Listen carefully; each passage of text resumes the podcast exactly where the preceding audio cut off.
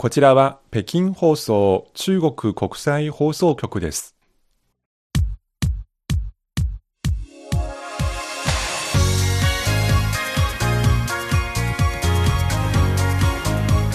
皆さんこんばんは。ハイウェイ北京中国情報ラジオ火曜日ご案内の王正円です。こんばんは、西宝です。北京今日の最高気温31度。はい。リスナーの皆さんのいる場所、今日も暖かく、または暑くなっているのでしょうか。最近この番組は時間枠の制限があり、ゆっくりラジオでお便りを紹介できていません。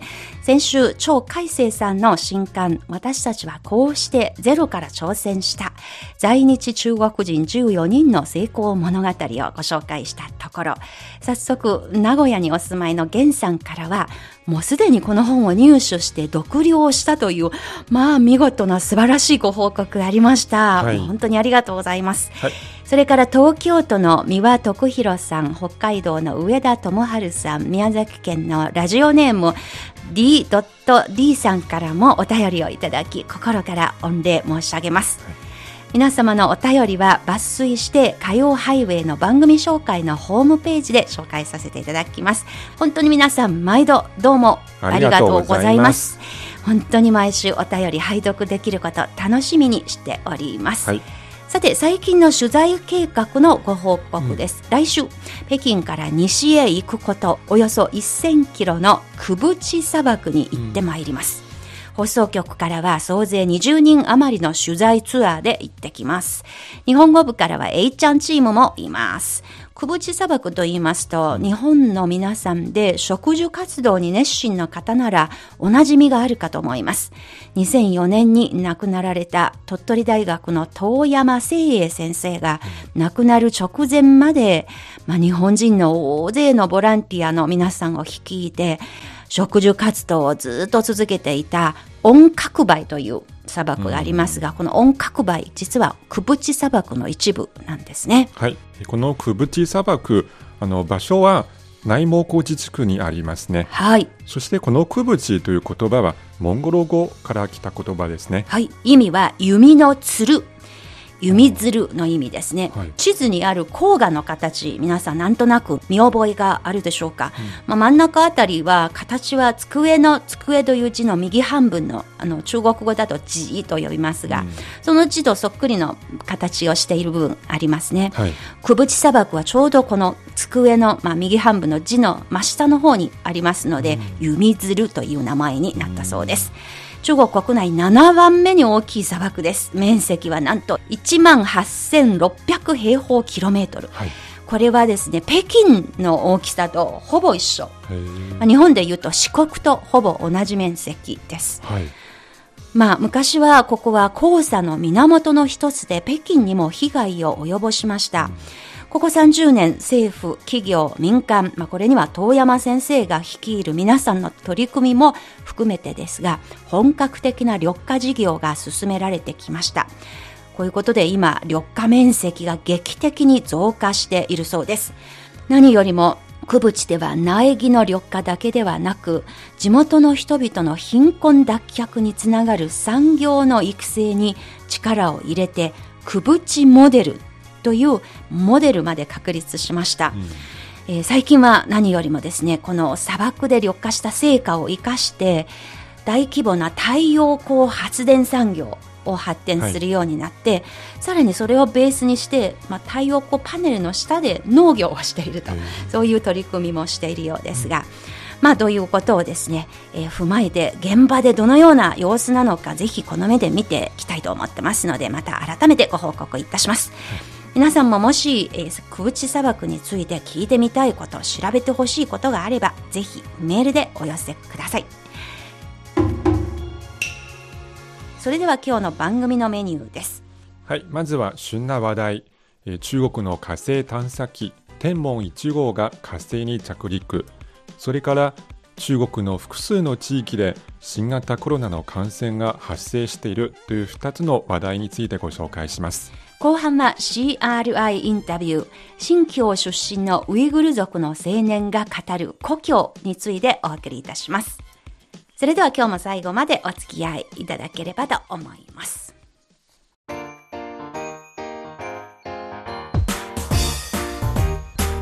お聞きの放送は北京放送中国国際放送局です。火曜ハイウェイここからは旬な話題です。今日はまずも世界的に話題になっているこちらの動きです。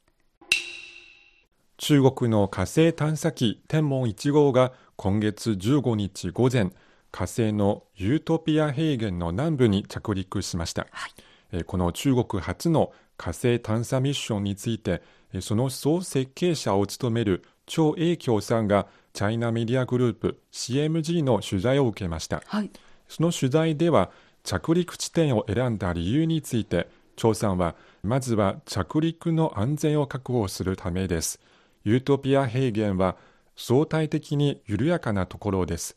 また、科学的な探査のためでもあります。着陸地点の近くは海と陸の境目であったとされていて、そこで科学的な探査を行う意味が大きいと述べていました。はい。そして着陸した後、火星探査車の宿友が火星で3ヶ月にわたる巡視を行いますが、張さんは3ヶ月間の設計は総合的に考えた結果だ。すべての設備を稼働させる状態で、着陸後3ヶ月経てば、すべての測定データが得られると説明しました。なるほど。さらに、火星への移住の可能性について聞かれた張さんは、火星への移住は幻想ならいいけど、科学的ではない、うん、火星の環境は地球にはるかに及ばない人類が生きるのに必要な酸素もないし、温度は生存に適しない。もし火星を改造する能力があるのであれば、時間をかけて地球をより良くすべきではないだろうかと述べていました。はい。火星に行ってはみたいんですが、住んでみたくはないというのが私の正直な感想です。はい。はい。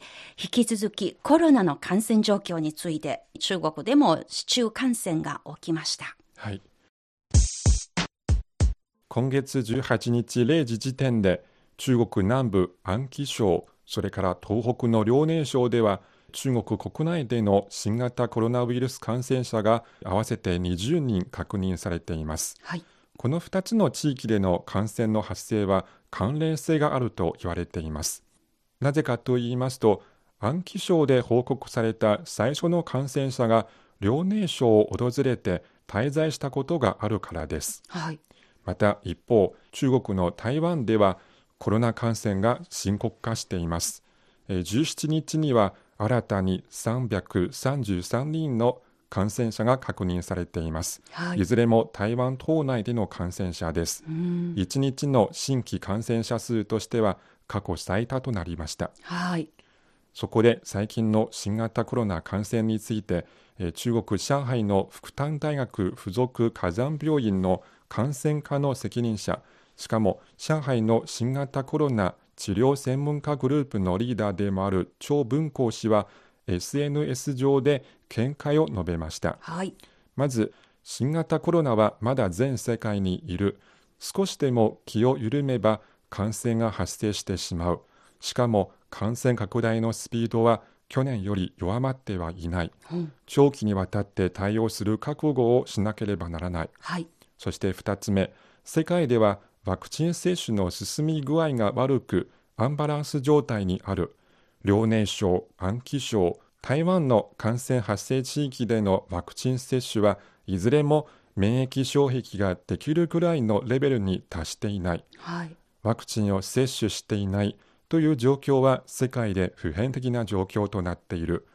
ワクチンの供給が十分な国でも接種率は集団免疫ができる水準に達していないのが現状である、うん、そして3つ目ウイルスの変異の速度はインフルエンザほど速くない、そしてその変異はまだ過去の感染やワクチンによってできた抗体を回避できるというエスケープ変異。つまり抗体から逃げられる変異。そのエスケープ変異になっていない、うんでも世界でのワクチン接種が十分に速いスピードで行われていないためエスケープ変異が発生する可能性が高まっている、そこで張さんはウイルスがエスケープ変異をする前に世界の広範にわたる接種を実現させてほしいと訴えていますはい。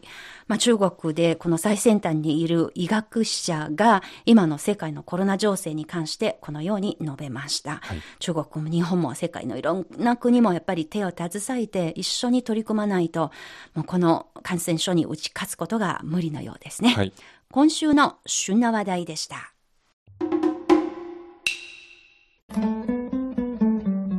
北京からの火曜ハイウェイ今日のご案内は私大正円と西宝です。ここからは CRI インタビューのコーナーです。今日は新疆出身のウイグル族の青年が語る故郷です。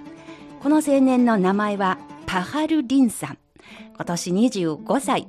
北京の大学で日本語を専攻し日本留学を経て今は日本に残って就職しています。日本には中日青年山岳連合会という若者の団体がありますがパハルディンさんがその運営メンバーの一人です。最近国内外のメディアで新疆ウイグル自治区の問題が大変注目されている中中日青年山岳連合会がウイグル族の生の声をもっと多くの人に届けたく在日のウイグル人青年が故郷の新疆について語ると題してパハルディンさんのオンライン講演会を企画しました。今回は主催団体そしてパハルディンさん本人の同意を得て CRI インタビュー今週と来週の番組でこの講演会の内容をピックアップしてお伝えしてまいります。なぜ最近になって新疆が頻繁にメディアで取り上げられていてそして住民たちの実体験と西側メディア報道のその視点の間にどのような違いがあるのか。新疆が話題になっていることの真相に迫ってみたいと思いますそれではまずはパールディンさんの自己紹介ですはじめまして、パハルディンパレチュと申します。中国新疆ウイグル自治区ウルムチ市から参りました。25歳です。今、日本で仕事をしています。Hürmetlik ekranınızdaki dostlar yaxshimisilar? Mening ismim Pahriddin Pirat, Urumchidan keldim. Hozir Yaponiyada ishlayapman. 先ほど簡単にウイグル語と日本語で自己紹介をしました。続いて皆さんに自分の家族と経歴を踏まえて自己紹介したいと思います。え祖父は地質探査会社の職員で、祖母は小学校のウイグル語の先生です。父は鉄道会社の現場の社員で、母は早期退職して、今は専業主婦やってます。で弟一人います。中学校までは新疆に行って、高校は宴会都市高校合格試験を合格して、関東省に行きました。大学は北京に行って、交換留学で日本にも来ました。卒業して日本で就職して今は社会人2年生です。本日はどうぞよろしくお願いいたします。ウルムチ出身のウイグル族パハルディンさんの自己紹介でした。西宝さんどうですか？本当に聞きやすい流暢な日本語でしたよね。はい、ね本当に上手ですね。はい。彼はウイグル語が母語で、うん、で、中国の共通語である漢語、漢語、まあ中国語ですね。これもとてもナチュラルに話せます。はい、他にあなた何種類の言語ができますか？と思わず聞いてみました。そしてその答えをお聞きください。我会粤语、普通話、維吾爾語、土耳其語、日語、英語。ウイグル語に中国語の共通語、広東語、そして英語、トルコ語ができます。It's my great pleasure to be here, and I'm going to introduce myself in Cantonese and Turkish. 大家好，我係彭爾丁，我高中係喺東莞呢度讀書嘅，所以我識講啲啲白話，但係講得唔係幾好。 請大家多多關照。Merhaba, adım Pehrdin Perat. Şimdi geliyorum. Şimdi Japonya'da çalışıyorum. Ekmek, kebap çok seviyorum. Teşekkür ederim. Baraka Allahu fekun. バラハ・アラモセホン。これはアラビア語だそうです。はい。まあもうすごい、すもうすごい数でした、うん、で、最後のこのアラビア語は、ありがとうの意味でもあり、はい、または神のご加護がありますようにという意味としても使えるそうです。はい、このパハルディンさん、友達からはいつもパーさんと呼ばれてますので、この番組でもパーさんと呼ぶことにしましょう。はい。パーさんは子供の時、今は亡きもう亡くなってるおばあちゃんからいつもコーランを、えー、よく聞かされていたので、それで自然に覚えたと言いますね。さて、パーさんの講演会の続きです。まず、新疆のウイグル人の受けている待遇です。で簡単に言うと、生まれてから亡くなるまで VIP の待遇です。皆さんご存知のように、中国は一人子政策があります。で、ウイグル人は除外されています。周りの人はみんなもう二人子家族が多いです。なので、最近強制的に不妊手術を受けさせるというニュースもあるんですけど、それはありえないです。で、えー、亡くなる時も VIP 待遇というのはどういうことというと、漢民族は火葬されます。ウイグル人ってイスラム教なので、土葬されないといけないです。そうしないと、あの、自国に落ちちゃいますので、でなので、新教には実は、ムスリムの墓地があります。専用の墓地があります。私の祖母と、今亡くなられましたけど、祖母と祖父はそこに送られました。で、この生まれてから亡くなるまで、この間でどういう待遇を受けているかというと、えー、まず2017年の12月、新居は12年義務教育を実現しました。幼稚園から中学校まで無料です。で、高校、もし沿海都市の関東省上海とか、北京とかこういう発達しているところの高校に行きたい場合、いい施策があります。沿海都市高校合格試験合格すれば、無料で、学費無料、えー、食事無料、宿泊無料、も全部無料で宴会都市の高校に行けます。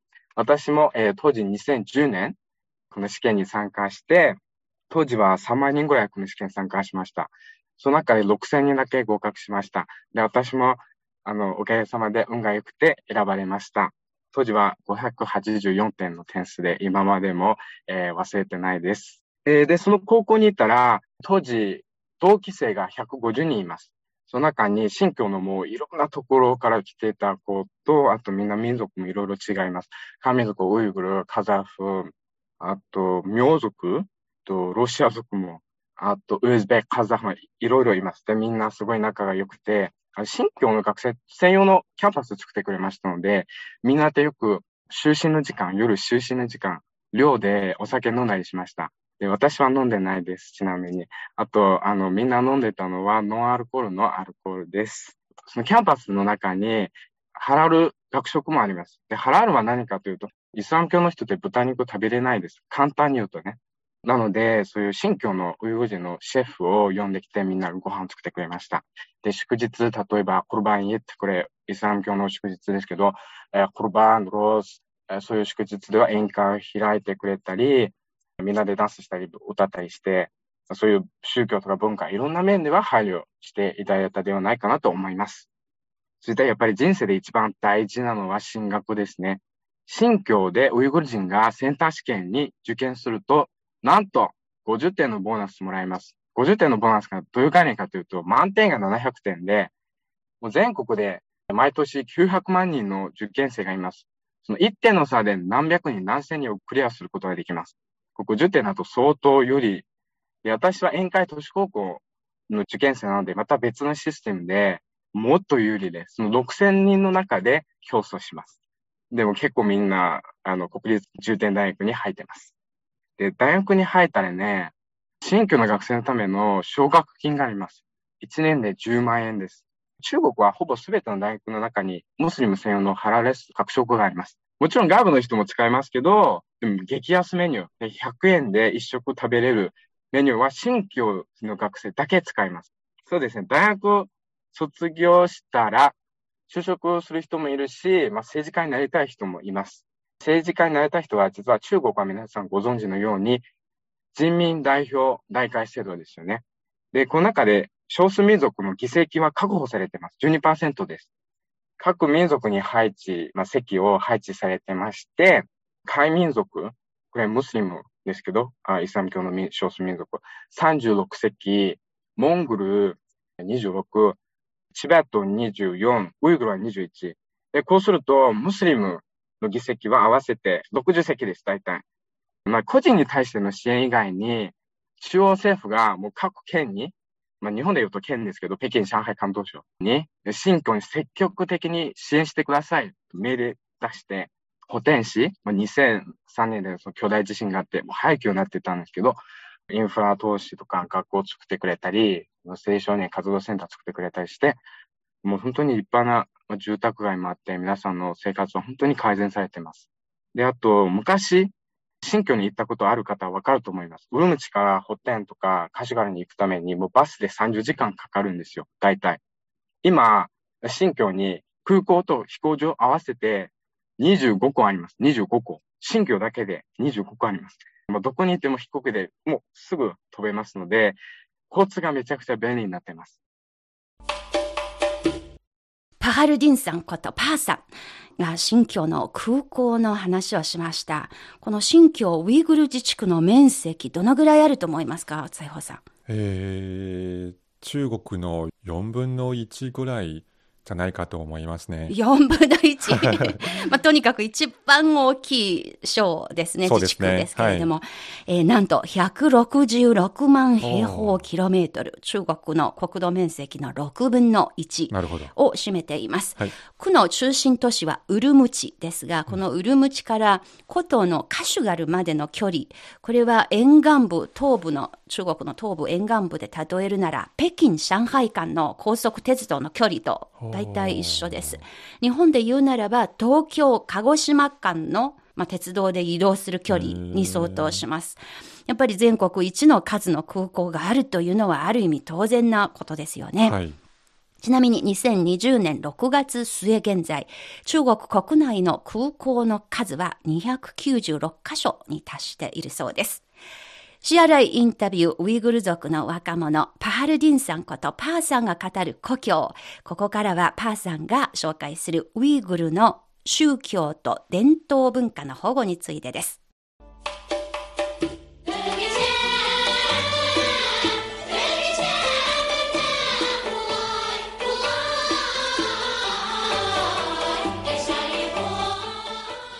で、2点目。ウイグル人の文化と宗教はどのように守られてるんでしょうかまず、非常にありがたいこと。ウイグル人の伝統音楽芸術12部間。これは、まあ、中央政府により世界文化遺産に登録されました。ユネスコに登録されました。ウイグル人の文化は世界遺産になっています。で、あと、新疆のテレビ局に実は、ウイグル語のチャンネルいっぱいあります。ウイグル人は自分の俳優持ってますし、歌手持ってます。芸能人持ってます。お笑い芸人まで持ってます。で、自分の番組もあります。例えば、3月の時は、ウイグル人の伝統のフェスティバル、ノーロスというフェスティバルがあるんですけど、新居でのウイグル人の中の有名な俳優さんとか、芸能人がお祝いのメッセージを発信しました。皆さんに見ていただきたいです。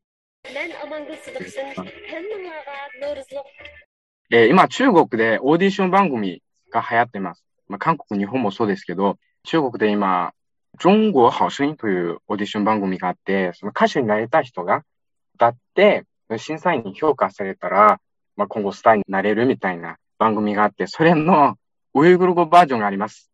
最近もうみんな見てます、それ。今見えてますよ。この男性は、あの、ベキスタン留学して、そこで音楽勉強して、今、新居戻ってきて、もう、うん、音楽の態度、態度、すごい有名です。なので、この方が審査員の一人です。こんな感じです。で、その番組以外に、実は、あの、新居のテレビ局で、あの、海外のいい映画もいろいろ輸入しています。例えば、私初めて見てたアニメ、日本の母を訪ねて3000人です。これの中国語バージョンでもなくて、日本語バージョンでもなくて、ウイグル語バージョンを見てました。で、私もちょっと一人親家庭でしたので、それ見てすごい感動しました。あと、ハリーポーターも初めて見たのはウイグル語バージョンでした。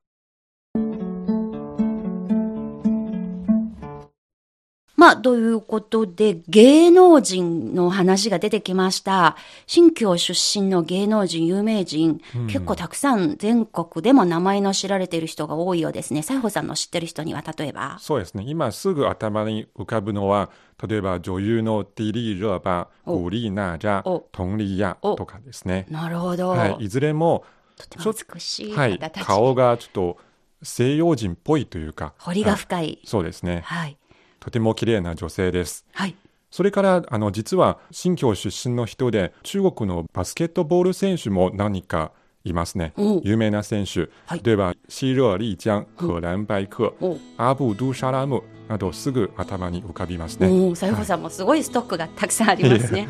いや私がこれを言うと年がバレてしまいますが、実は私が大好きなロックバンドにはホイラン乐隊、えー、ですね。あの灰色狼と書いてホイラン乐隊。これは1991年にできたウイグル族のロックバンドです。北京でもとても活躍していました。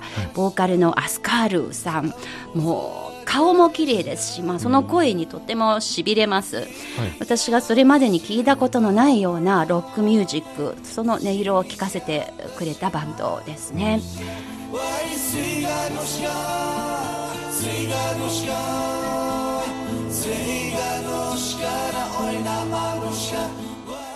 さてその他にも今や私たちの同僚になりましたが CCTV というテレビ局のバラエティ番組の人気司会者にも、うん新疆出身の方が何人もいますよね、はい、その中の一人がニーク・マイティさんという名前の男性のイケメンの方で、やっぱりファンが多いんですね。はいところで、語学が達者な人が多い新疆ですが、現地で取られている教育とも関係があるようです。パーさんの話の続きです。続いて、バイリンガル教育です。新疆では学校の中でウイグル語を勉強することができます。私のいとこの弟、エルファンがバイリンガル高校を卒業して、今、先生省の電子科技大学の IT 学科に入ってます。これ、超名門です。で、あと、実は新疆の今、公務員、ウイグル語の研修が必須になってます。例えば、新疆の税関、税関の新人研修でウイグル語を勉強しないと必須になっていますので、勉強しないとダメです。なぜかというと、やっぱり中国語をうまくできない人もウイグル人いますので、そのお客さんの対応のために、どうしてもウイグル語が必要になっています。ウイグル語、中国語両方できると就職に非常に有利です。で続いて宗教ですね。まあ、ハラールスーパー。日本であの、イトユカ堂とかサミット、コモディタクイオすごい便利ないいスーパーあるじゃないですか。新居にもハラルスーパーあります。品揃えがもう全部ハラルです。で大手のはミザン、クラス、アルマンこういう大手がいっぱいあります。で、結構漢民族とか他の民族そこで買い物しますので、その社長さん結構みんなウイグル人ですけど、めちゃくちゃ儲かってます。そして、まあ、イスラム教のフェスティバルといえば、コルバンイエット、え、ローズイエットというのがあるんですけど、今もラムダンですけど、今ね。そういう時は、新教で法廷の休日になってます。学校行かなくていいです。仕事もしなくていいです。でもアメリカ見るとね、アメリカイスラム教の人も結構多いですけど、なんかそういう州とかコミュニティにイスラム教の祝日だからもう学校いなくていいよ、仕事しなくていいよとはなくて、全部キリスト教の祝日ですね。これはちょっと残念だと思います。で、最後ちょっと面白いです。新教の民族自治法により、すべての街中の看板、政府の看板であれ、学校の看板であれ、全部中国語以外にウイグル語を書かないといけないです。例えばこれ、シラトン、ウルムチ。これは中国語の上にウイグル語が書いてます。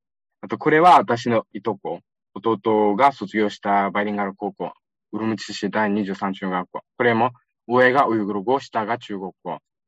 で、これちょっと普通のご飯屋さん。これもウイグル語書いてあって、中国語も書いてあります。実は新疆のバスとか電車の中に中国語以外にウイグル語のアナウンスしないといけないです。日本語で例えば上野に着きました。降りるお客様は後ろから降りてください。これは中国語で、あ、上野到了、下车乘客请从后面下车。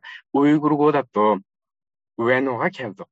手段用地ら歩きしてションは。こんな感じで、そういうのがいろんな言語のアナウンスが聞こえます。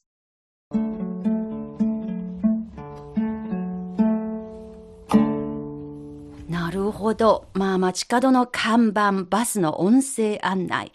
これは一つの例ですが、新疆で暮らす人々は、やっぱり普段から多言語の環境で育っているということがよくわかりました。はい、まあ、多言語ということは、つまり多民族が暮らしているということでもあります。うん、ここからは、パハルディンさん、パーさんの講演会の続きです。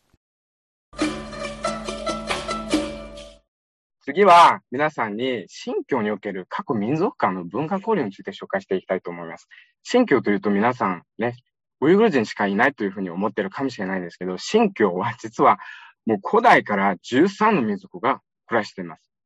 漢民族、ウイグル、カザフ、ウズベキ、タタール、ロロス、シヴェ今ごめんなさい、全部ウイグル語で話しちゃったんですけど、そのま中国わからない民族がいますので、まあ、13の民族がいます。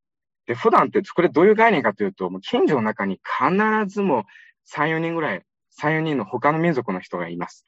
で、私の祖父は地質探査会社の団地で暮らしてまして、私の家族ですね。私、小学校まで祖母に育てられましたので、もう朝、高齢者、え、活動センターで祖父とみんなを、いろんな民族の人トランプやったり、麻雀したり、で、ウイグル人も自分のトランプのやり、あの、遊び方ありますので、みんな、そういうお互いのゲームやったりして、えー、で、スポーツ観戦も、新疆のバスケットボールチームが強くて、で、毎回、関東省とか、北京と、また、試合したら、みんなで、ね、私バスケットボール好きじゃないけど、それでもみんなで一緒に応援したりします。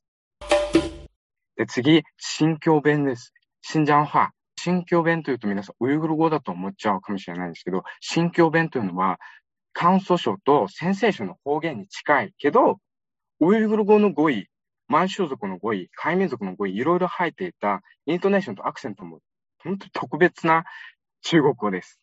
例えば、玉ねぎ。これ中国語でヤンソンですけど、でも新居でみんなヤンソンとは言わないです。みんなピアスと言います。ピアスはウイグル語の玉ねぎです。で、あと道を案内するとき、距離によってそのイントネーションが変わるんですよ。例えば、まあ、中国語であそこ、えー、はネイビアン。500メートル先を案内するときはネイビアン。1キロメートル先はネイビアン。2キロメートルだとネイビアン。そんなそういう面白いところいっぱいあります。で、あと、冒頭で皆さんにあの結婚式の映像を見ていただきました。チャイナドレス着てたあの可愛い子。もうすっごい上手いウイグルのダンスしてましたね。実は、あの今中国で結構公園広場ダンスが流行ってまして、新疆だともうみんなウイグルの歌でウイグルのダンスします。で、実はね、これ、唐の時代、昔の唐の時代、あの、経済とかすごい成長してたの、大国。唐の時代でもその宮廷で、ウイグル人の舞踊とファッションが流行ってたんですよ。なので、今も多分その皆皆さんの生活が豊かになって、こういう文化交流も盛んでいたではないかなと思います。えー、続いてですね、新疆のイスラム教の人が多いですよね。いろんな民族。ウイグル、カザフ、ウズベキ、まあいろいろみんな、海民族、みんなイスラム教ですけど、でもみんな世俗主義です。で皆さんよくあの BBC のニュースでこういう画面画面見てると思います。でみんなこういう分厚い頭巾をかぶってますね。でも実際、新疆で暮らしたことある人ってこういう風景は見かけないです。こんな感じで、これは私です。これは私の祖母です。こういうシルクのスケスケの鮮やかなド派手なあの頭巾、みんなこれ被っています。これは祖母の時代ですね。で、今私の母の時代だと、もうこんな感じ、みんなパーマかけてます。こんな感じ。で、若い世代だと、こんな感じです。これは友達。中央民族大学のウイグル語専攻の友達です。もう見てください。どうでしょうか？今の若者こんな感じです。それが世俗主義です。で、この頭巾ってどこから来たかというと、ロシアです。新疆はロシアの影響が強くて、こういう頭巾ってロシア語でプラットと言いますけど、ロシア人がこれ被ってる。これ新疆のロシア村です。新疆ではロシアの村がある。ロシア人の村があります。ロシアの学校もありますし、ロシアの影響です。では最後に、じゃあ、新疆の各民族間で喧嘩しないですか？と聞くと、喧嘩しますよ。でも、あんたはウイグル人だから、あんた漢民族だから、喧嘩を売るんじゃなくて、もうこいつ最低だと思っても喧嘩するの。で、これはどういう感じかというと、まあ、関東と関西の人お互いに偏見がありますし、北京と上海の人お互いのこと田舎だと思います。でも、関東の人であれ、関西の人であれ、みんなって自分のこと日本人だと誇りに持ってますし、北京の人も上海の人ってみんな、私は中国人だよと誇りに持ってます。こういう感じです。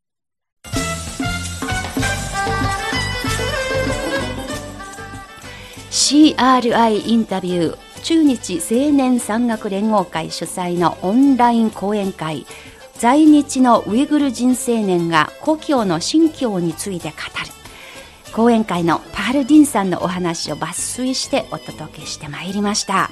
まあ、いろんな民族が暮らしている新疆、喧嘩はもちろんしますよという、そういうパーさんのお話、なんだか顔の表情が見えてきそうで、もう思わず聞きながら笑ってしまいました。はいまあ、新疆にはロシア族が暮らしているということ、私は学校の地理の教科書で知識として知っていました。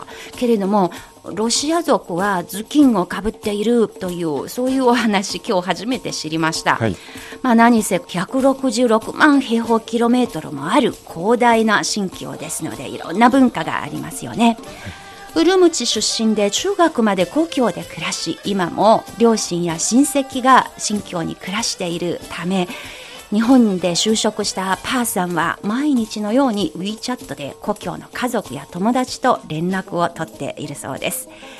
ところでここまでは極めて穏やかで平和そうに聞こえるパーさんの講演会ですが実はまだ少年だった時にパールディンさんはある夏故郷について血まみれた思い出もあるようです。この講演会の後半の様子は来週の番組で引き続き紹介してまいります。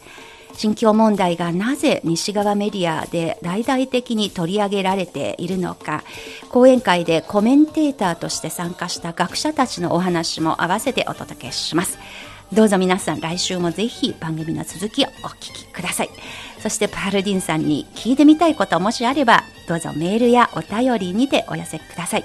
アドレスは番組の最後の方でご案内いたします。今週の CRI インタビューでした。ハイウェイ北京お楽しみいただけているでしょうか？今日この時間ここまでのご案内は私王正円と西宝でした。それでは皆さんまた来週